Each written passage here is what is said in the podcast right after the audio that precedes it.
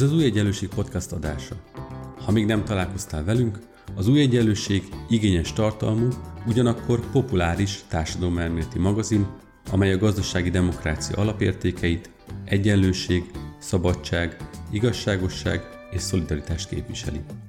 Podcastünkben egy-egy érdekes témát dolgozunk fel szerkesztőtársaim, vagy az új egyenlőség szerzői, illetve a téma kapcsán releváns szakértők segítségével. Beszélgetünk, vitatkozunk, talán úgy, ahogy te is tennéd, ha itt lennél velünk.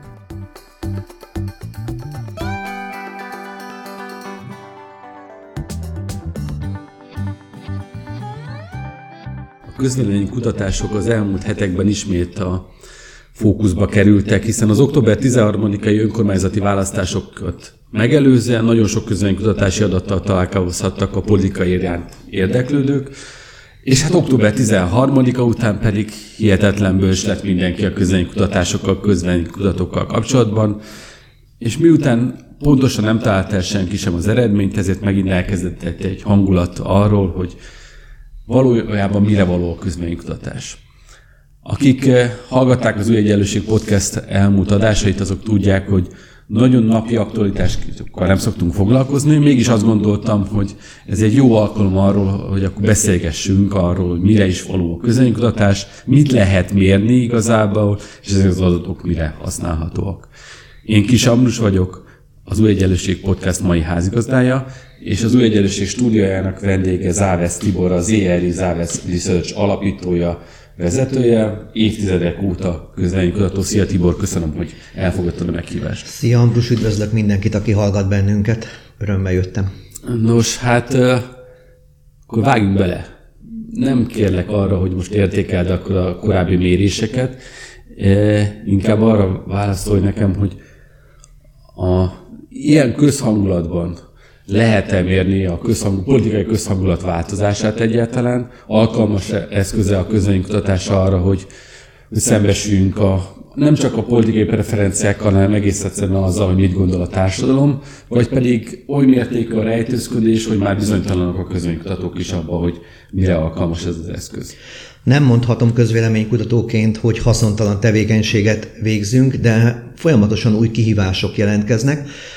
Régen, amikor én elkezdtem a pályát, olyan lassan ö, mozdultak a választóknak a gondolatai, a preferenciái, ö, egyáltalán a politikának a, a mozgása volt ö, rendkívül lassú, nehézkes, elteltek hónapok, mire egy folyamat ö, egyáltalán megváltozott, vagy csak nüansznyit is átalakult.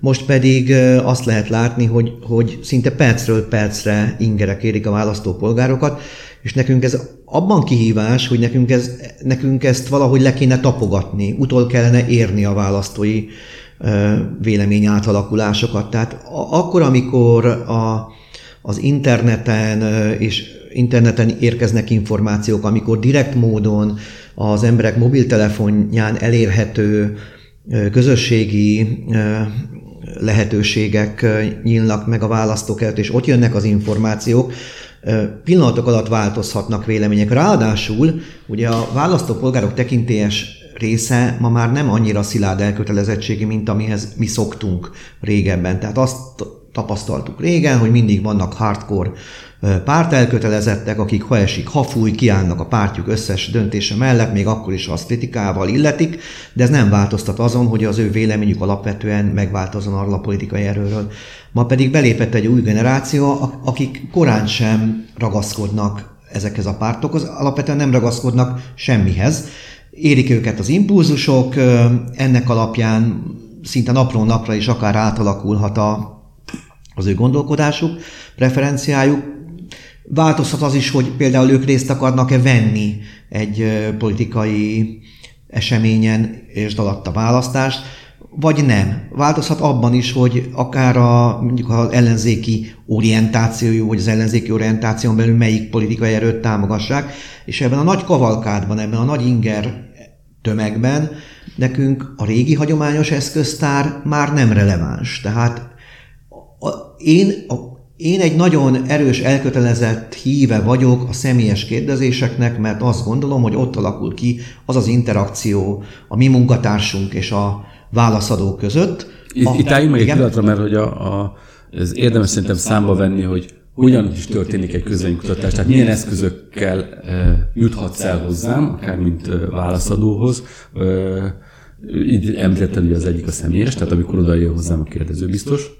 De nem csak úgy jön oda, hogy véletlenül meglát az utcán, hanem ha valaminek ennek nagyon szigorú és kidolgozott módszertana van, hiszen a legnagyobb tapasztalati bázisunk erről van, évtizedeken át ez volt a kúrens adatfelvételi technológia, tehát itt, itt van egy mintakiválasztási eljárás, ami figyelembe veszi az ország teljes népességét, erre alapozódik, tehát ez egy elég jól kidolgozott szisztéma, norma, tehát e, ebben nincsen probléma. A probléma abban van, hogy az a, az, az időszak, ami erre, amivel e-kutatási formával utol lehet érni az embereket, mondjuk egy hét, mondtam, egy viszonylag szűk intervallumot ebben a tartományban, de néha több is, az például ezekben az időszakokban, amikor kampányban nem elégséges ahhoz, hogy mi releváns információkat kapjunk az emberektől. Most képzeljük el ugye a utolsó hét történéseit, vagy másfél hét történéseit, borkai ügy, tehát ha mi elkezdtünk volna egy felmérést valahogy a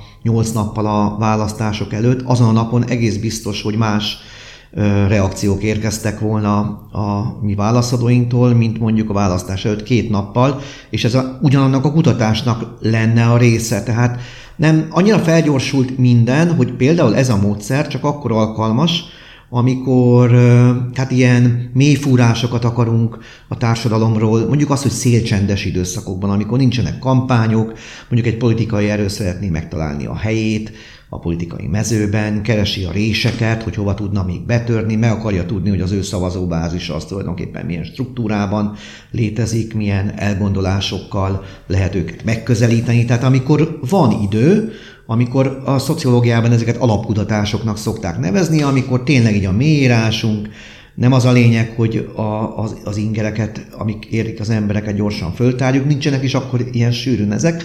Tehát mondhatom azt, hogy ezek inkább ilyen szociológiai jellegű, hagyományos értelemben vett adatfelvételek, amit egyébként az akadémiai szférában is követnek, tehát mi ott találkozunk az akadémiai szférával.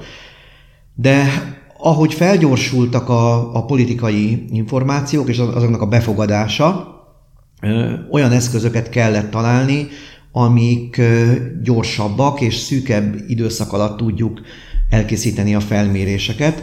Hát ilyen volt ugye a telefonos felmérés, vagy ilyen a telefonos felmérés.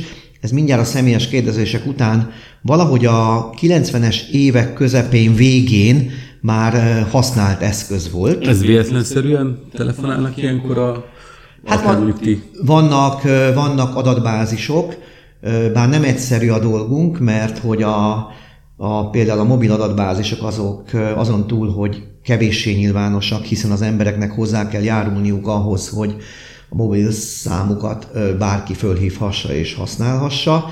Ezért mindenféle adatgyűjtési technológiával próbálkozunk, azzal, hogy például a személyes kérdezések során megkérdezzük az embereket, hogy részt vennének egy telefonos kutatásban, aláíratjuk velük ezt a papírt, hogy igen, tehát egy hozzájárulást kérünk be, de, de ezzel nagyon nehéz így adatbázist építeni, de persze a módszer magában a véletlenre épül, tehát mindenképpen e tekintetben megfelel a szakmai normáknak, tehát véletlenszerűen mennek ki a, a hívások, itt nagyon fontos az, amivel küzdködünk, ugye ez a vezetékes telefonok csökkenő száma, mobiltelefon az szinte mindenki számára elérhető, na de ott ugye az van, hogy nem járult mindenki hozzá, hogy azt használhassuk.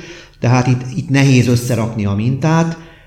Cserébe viszont, ez volt a nehézsége, elég rövid idő alatt el lehet végezni egy, egy felmérést, mondjuk két-három-négy nap alatt.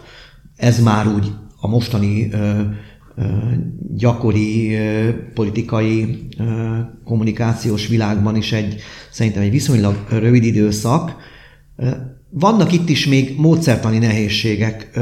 Például az, amivel szintén küzdködünk, és ezt próbáljuk valahogy kezelni utólag, hogy azt, azt tapasztaljuk, hogy a, a Fideszt ezek a felmérések, a telefonos felmérések valahogy fölül reprezentálják. Tehát most utólag én megnéztem minden olyan kutatást, amit csináltam, nagyon sok volt, és ami közös benne, az az, hogy, hogy a Fidesznek a támogatottsága ahhoz képest, mint ami, hát nem is olyan régen az európai parlamenti választásokon volt, magasabb. Ez kezelhető egyébként, ezt hívják súlyozásnak, és ennek vannak ö, nagy hívei, én magam is ö, szoktam ö, súlyozni. Ez egy teljesen normális bevett dolog. Tehát, hogyha nem áll helyre teljesen a társadalmi demográfiai szempontrendszer, mert olyan az azért nehezen áll helyre egy telefonos kutatásban, hogy, hogy minden cella, hogy értsék a hallgatók, tehát hogy valamennyi férfi kell, aki fiatal, mondjuk 30 év alatti, és középfokú végzettségű, és mondjuk megyei jogú városban lakik. Ebből egy ezres kutatásban most mondtam valami kell négy ember.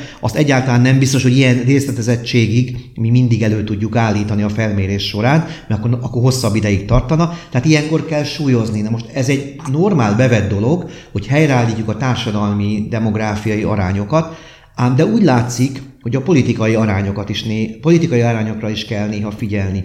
Mert ha mi túlmérjük ahhoz a, tehát túlmérjük mondjuk az LP választáshoz a Fideszt képest, akkor két dolog lehet, hogy a Fidesz tényleg nőtt.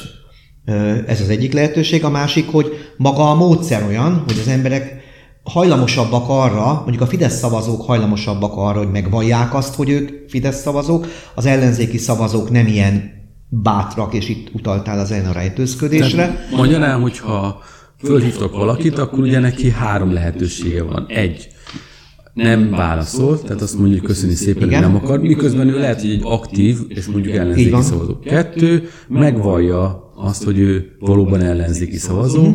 Három, megvallja azt, hogy ő Fidesz szavazó. Ja, és bocsánat, van a negyedik, amikor elhallgatja a véleményét a kérdésben, közben rendelkezik, kitölti a telefonon a kérdőívet, de elhallgatja ebbe a tekintetbe a véleményét, tehát minden másra válaszol, és igazából nem tudod közönkutatóként, hogy ő egyébként kicsoda a dologba, és ugye itt van egy ilyen erős vélelme most már szinte mindenkinek, hogy ahogy mondtad, hogy a Fidesz felülmérésre kerül, mert jobban felvállalja egy kormánypárti szavazó azt, hogy ő kormánypárti, mint egy ellenzéki.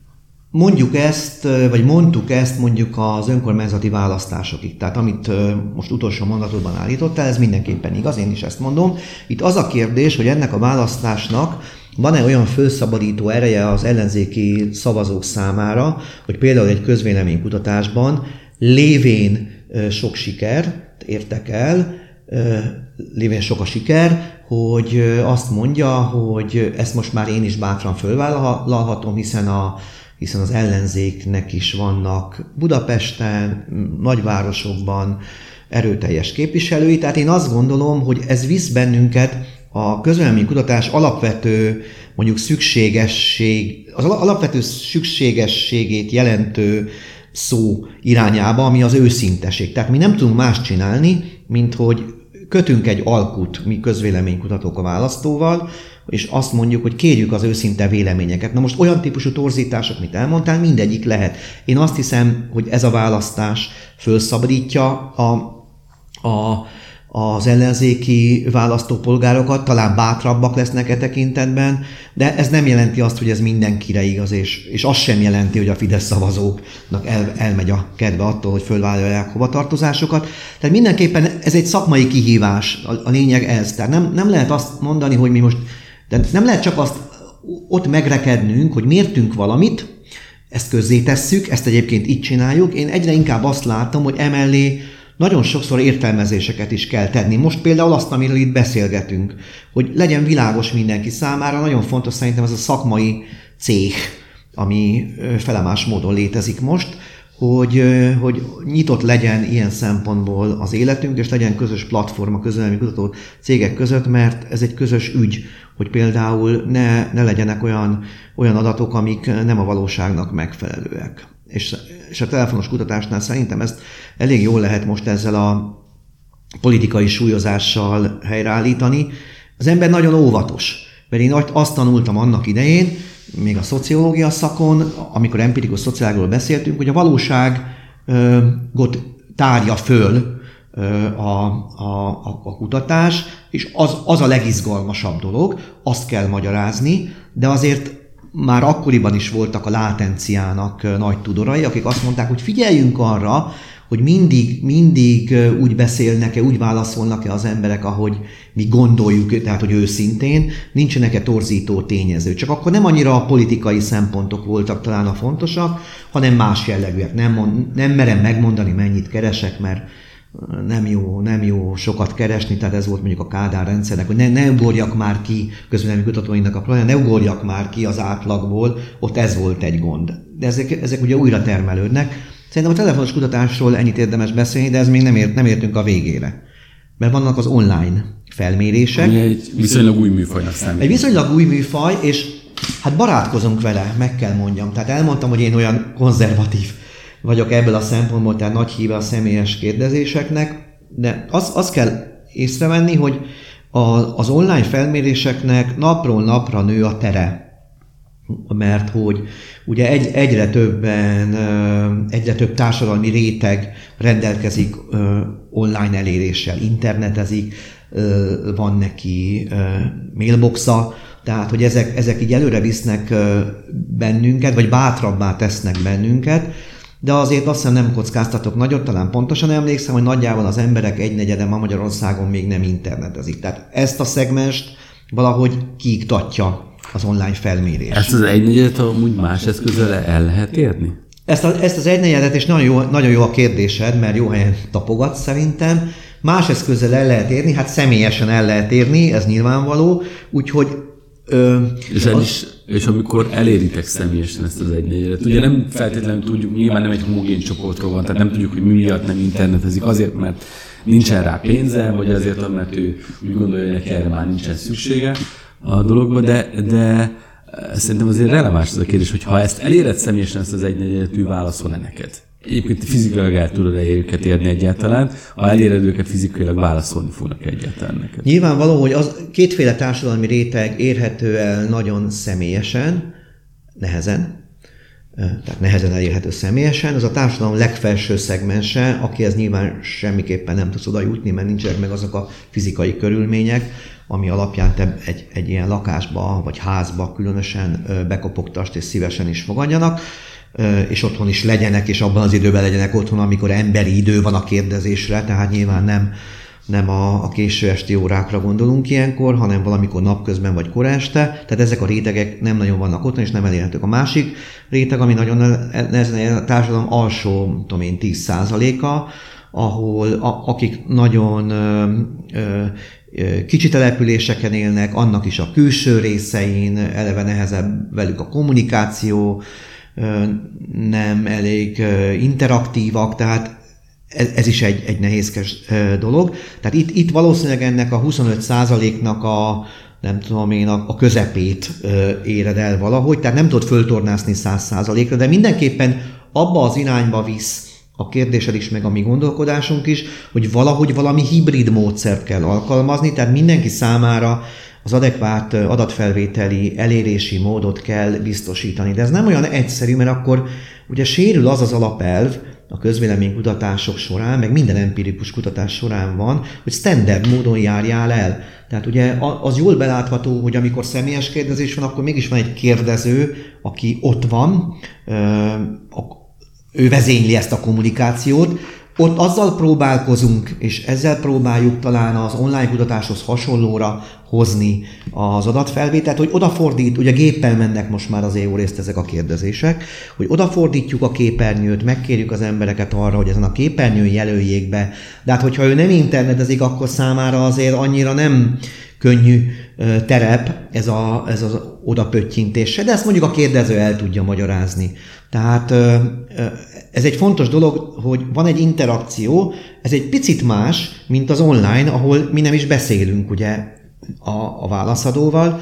Ugye ezek az online panelekben léteznek ezek a mi válaszadóink, akik vállalkoztak arra, hogy ők felmérésekben részt vesznek. Tehát az ők már egy szűrt közeg. Ők egy szűrt közeg, ők egy, ők egy elkötelezett közeg legalábbis a, a, a kutatások iránt.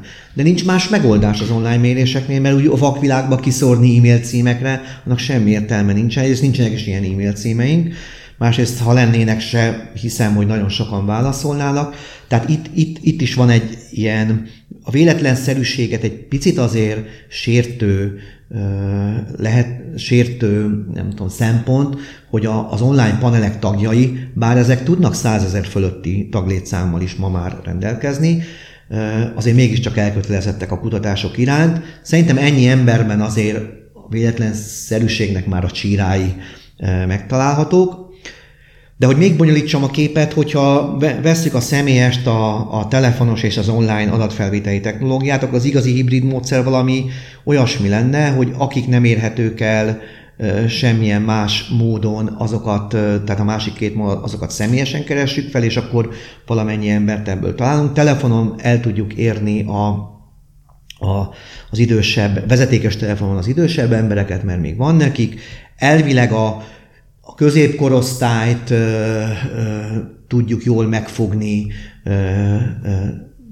telefonon még, online módon el tudjuk érni a fiatalokat, bár a válaszadói hajlandóságok nem túl magas, és akkor eljutunk tulajdonképpen egy, egy következő technológiáig, amivel itt mi, mi próbálkozunk, ami valahogy az okostelefonhoz még inkább köthető, ennek két, két része van, én ezt, én ezt most próbáltam a, a önkormányzati választás Budapesten, ennek a kombinációját próbáltam, hát nem lett rosszabb, mint a, a többi technológia, tehát utolsó mérésben 2% pont volt a különbség ugye Tarlós István javára, és mondtad, hogy azért annyira közel nem álltok ahhoz, hogy Karácsony Gergely ilyen stabilan megnyeri a választást, tehát a helyi kell kezelni, csak azt mondom, nem volt rosszabb, mint a, mint a többi.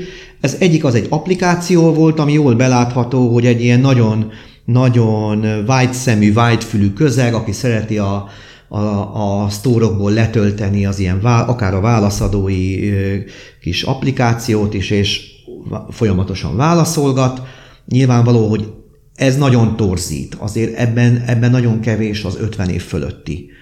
Ez zömmel, közép- és felsőfokú végzettségű, inkább azt mondom, hogy 40 év alatti közeg, de egyébként azt gondolom, hogy most például ezen a választáson nagyon sokan elmentek, most főleg a 40 év alattiakról gondolom. A másik pedig egy IVR technológia volt, aminek az a lényege, hogy, hogy úgynevezett gépi hang, ami persze nagyon emberi, fölhív valakit, és azt mondja, a következő jelöltek indulnak, nyomj egyest, kire szavazna, nyomj egyest, hogyha nem tudom, mint Tallós Istvánra, kettest a Karácsony Gergelyre, és így tovább, és akkor egy ilyen nyomó gombos technológiával. Ez is egy barátságot követel a telefonnal, telefon és az ember között, tehát azért egy mobiltelefon is meg kell akkor tudni, hogy mi az, hogy billentyűzet és a többi.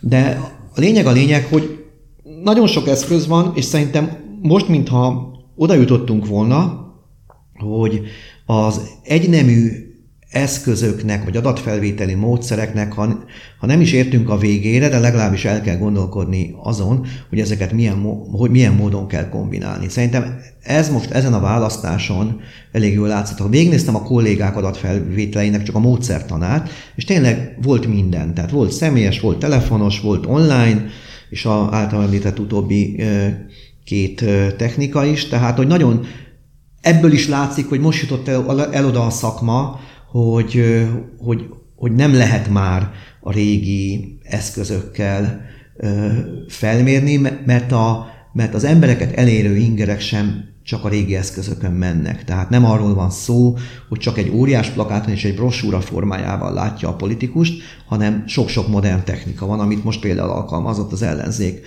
ezen a választáson. Nekünk, nekünk ezzel párhuzamosan kell mennünk. Megfogott egy mondatod, ami, ami nagyon érdekes. Azt mondod, hogy nagyon gyorsan változik az embereknek a gondolkodása, preferenciája. És akkor lépjünk egy kicsit hátrébb a pártreferenciából, mert azt gondolom, hogy az, hogy én kire szavazok, azt nagyon sok előzetes döntés határozza meg. Értékválasztás például. Ugyanez igaz szerintem a magyar társadalom értékválasztására is, tehát az is gyorsan változik, vagy pedig azért ott egy stabilabb, struktúráltabb történetet látunk. Ugye azért kérdezem meg, mert ti nem csak pártreferenciát mértek, tehát nagyon fontos, hogy a közönkutatók azok nem csak azt méregetik, hogy egyébként kire szavazna, hogy vasárnap lenne választás, hanem nagyon mély kérdéseket is feltesznek értékválasztással kapcsolatban, milyen nagyon sokat ki lehet bontani arról, hogy milyen a társadalomnak a rétegződése.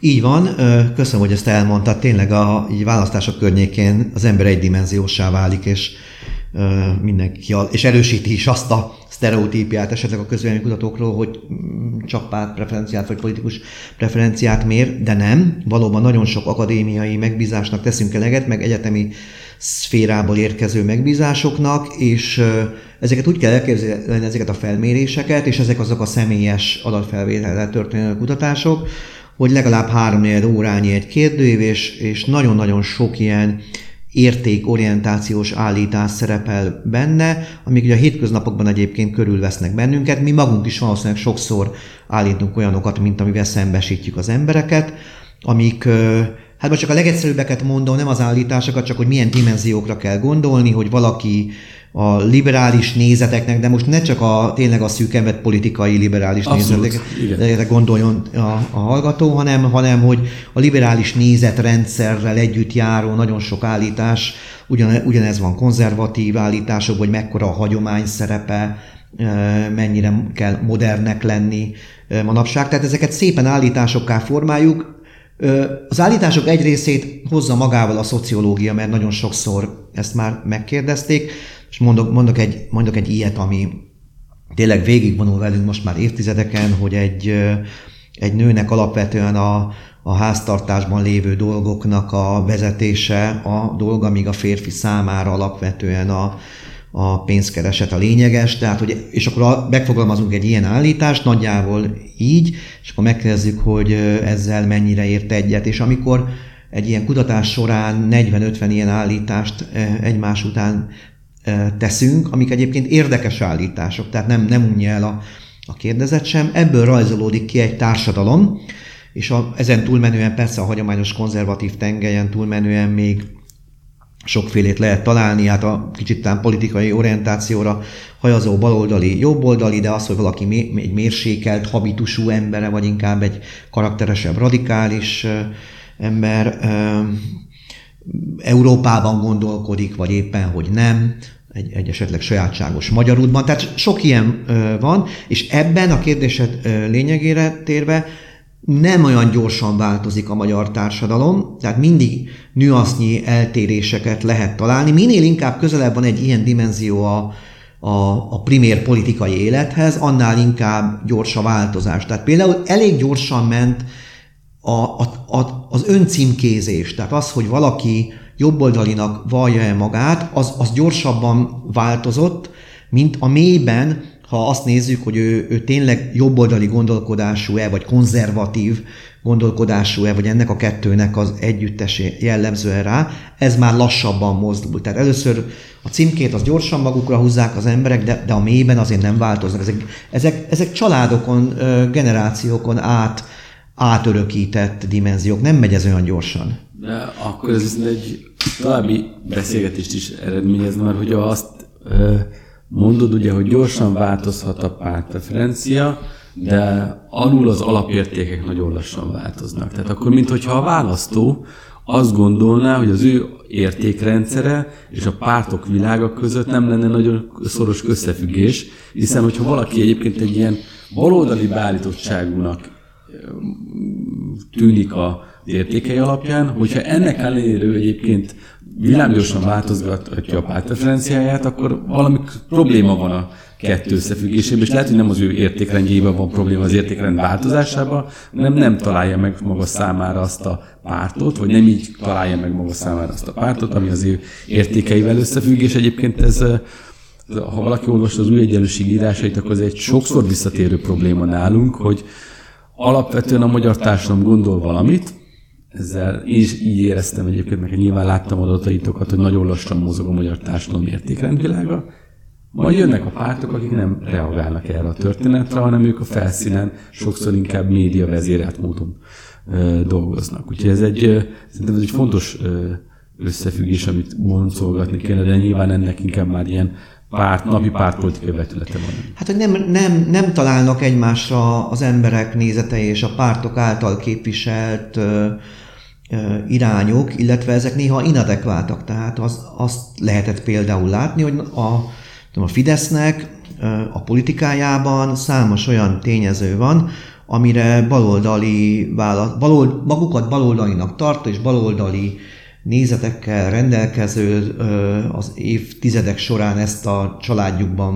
magukba szívó választópolgárok pozitívan rezonálnak, mert, mert fölismerik benne mondjuk a késő késő Kádár rendszernek a jellegzetességeit. Tehát, hogy van például egy vezető, aki, aki megmondja, hogy hogyan legyen, van egy, van egy állami gondoskodás, ami akkor megszokott volt, és még valamennyire visszaemlékszik rá. Ezek nagyon izgalmas dolgok egyébként, csak nagyon nehéz kutatni, mert panelek, panelkutatásokkal lehetne, tehát az lenne, hogy kutattunk volna mondjuk 25 évvel is, ezelőtt is pont ugyanazt az embert, mint akit most, és akkor lehetne látni ezt az átrendeződést, de ugye ez a lehetősége nincs meg a kutatónak, csak az, hogy ugyanolyan mintákon dolgozik, tehát ugyanúgy reprezentatív mintákon, és legfeljebb azt, azt érzékeli, hogy vannak nyomai mondjuk a baloldali gondolkodásnak, és az, az a Fidesz politikájában ö, köszön vissza, de mondjuk fordítva is lehetne, mert mondjuk 2006 táján mondjuk az akkori baloldali kormány intézkedései között ö, sok olyan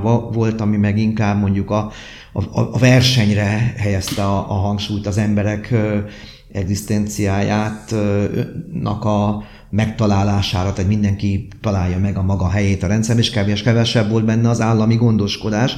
És ez ilyen nagyon furcsa, mert akkor nem tudjuk rá, tehát nem, nem lehet azt mondani, hogy van a jobboldali párt mondjuk a Fidesz, mert nagyon sok olyan tényező van a tevékenységében, a kommunikációjában is, még ráadásul, amire a baloldali szavazók egy részét tudja behozni. Szóval egy kicsit szerintem ez ilyen, ilyen katyvaszos, hogy, a, a, hogy nem, nem minden önazonos. Tehát a pártok és a, és a, a hozzájuk tapadó választópolgárok ö, nem önazonosak. Nyilván vannak olyan pártok, amelyek igen, és vannak, amelyek ö, nem. Nagyon izgalmas lesz például e tekintetben szerintem a, a Momentum, hogy tényleg egy olyan liberális párt lesz-e, a, ahol, ahol azok az emberek sorakoznak föl szavazóként, akik ezt a nézetrendszert vallják maguknak. Az MSZP sokkal bonyolultabb, meg hát az MSZP szavazóbázisa közben ö, fogyatkozott is.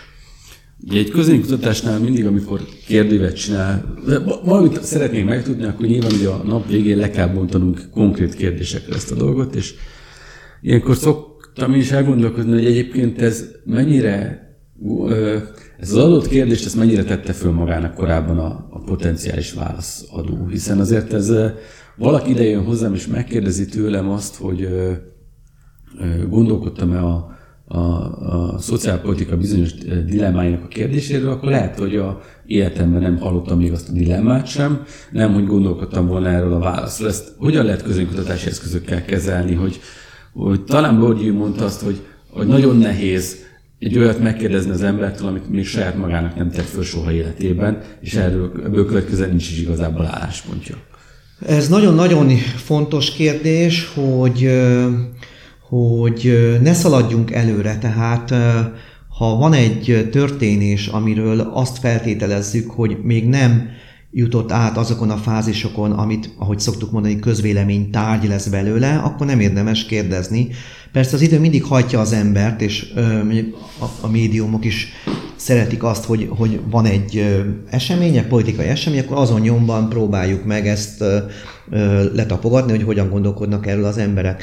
Igen, a, a, közvélemény kialakulásának van egy nagyon fontos definíciója, az pedig az, hogy az egyéni véleménytől azt különbözteti meg. Egyéni vélemény az, amikor ülök a tévé előtt, nézem, dühöngök, vagy éppen ülök, teszek valami megjegyzést, csak magam hallom, vagy talán magam sem. Ez, ez egy ilyen egyéni vélemény. Ebből akkor lesz közvélemény, hogyha ez interakció, in, interakció révén és kommunikáció segítségével ütköztetve van másokkal is. Ez, ez akár lehet egy család is, tehát ha, abban az esetben, ha a vacsora asztalnál ezt már elkezdjük megbeszélni, hogy, hogy én ezt láttam neked erről, mi a véleményed, és kialakul egy vagy közös, vagy nem közös platform, de a lényeg az, hogy akár ellenvélemények is szembe jöhetnek, Hát még másnap, aki min, ahol mindenki a munkahelyén, a egyéb interakciós térben meg ütközteti a saját véleményét, és ezen ütköztetés után kialakul bennem valami újra,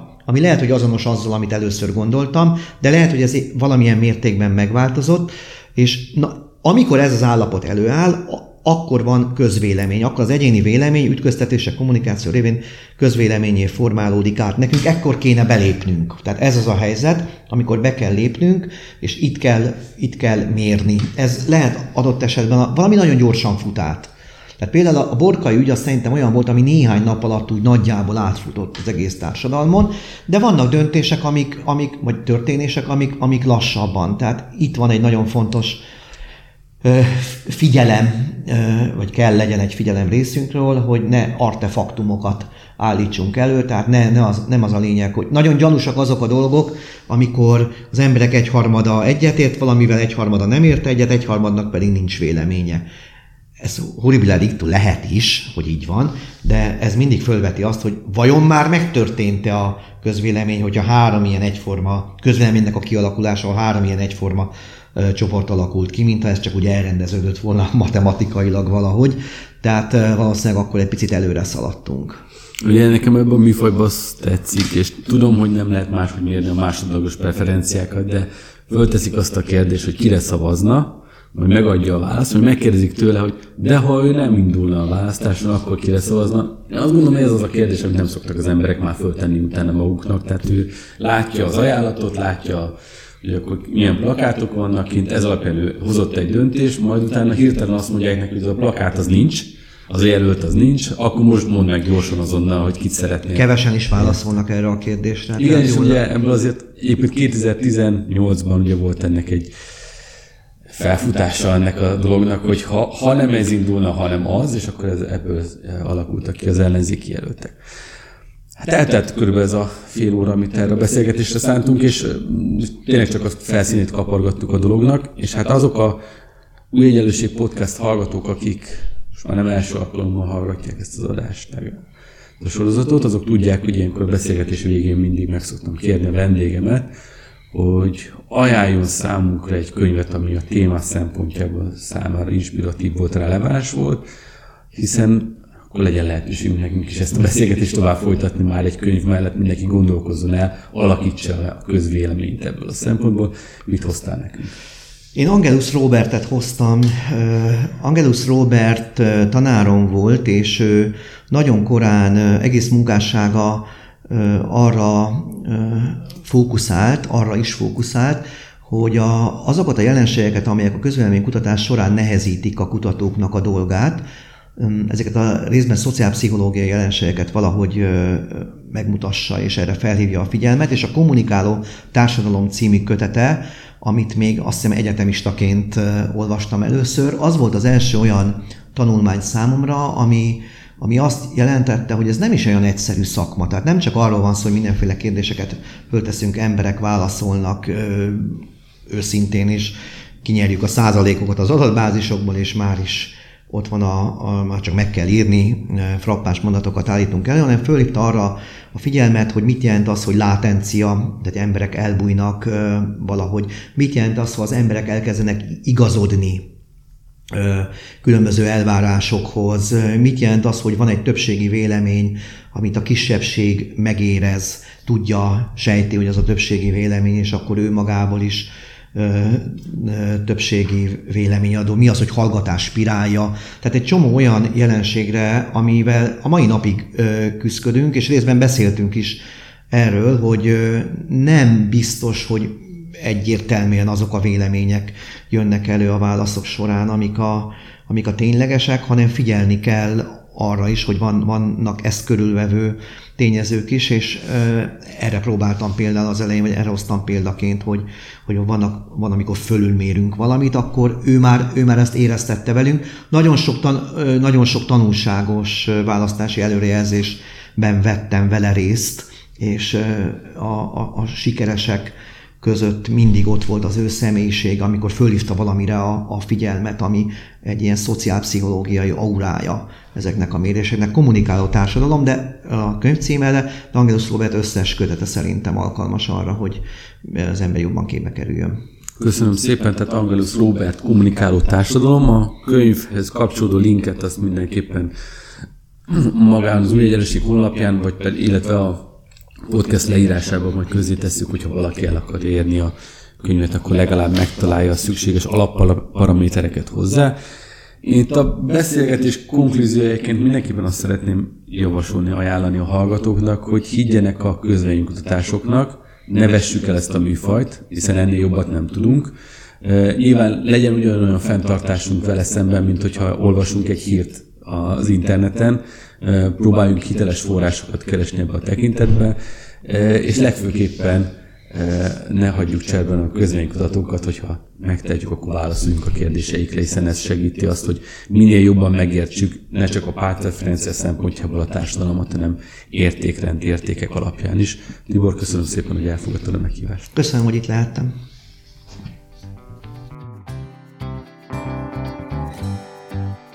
Köszönjük, hogy velünk voltál. Olvasd minket az újegyenlőség.hu oldalon, nézd meg videóinkat a YouTube csatornánkon, és kövess minket a Facebookon. És hallgass meg a következő podcastünket. Ha tetszett, akkor szólj barátaidnak, ismerősöidnek is. Terjezd a hírünket, hogy minél többen találkozhassanak velünk.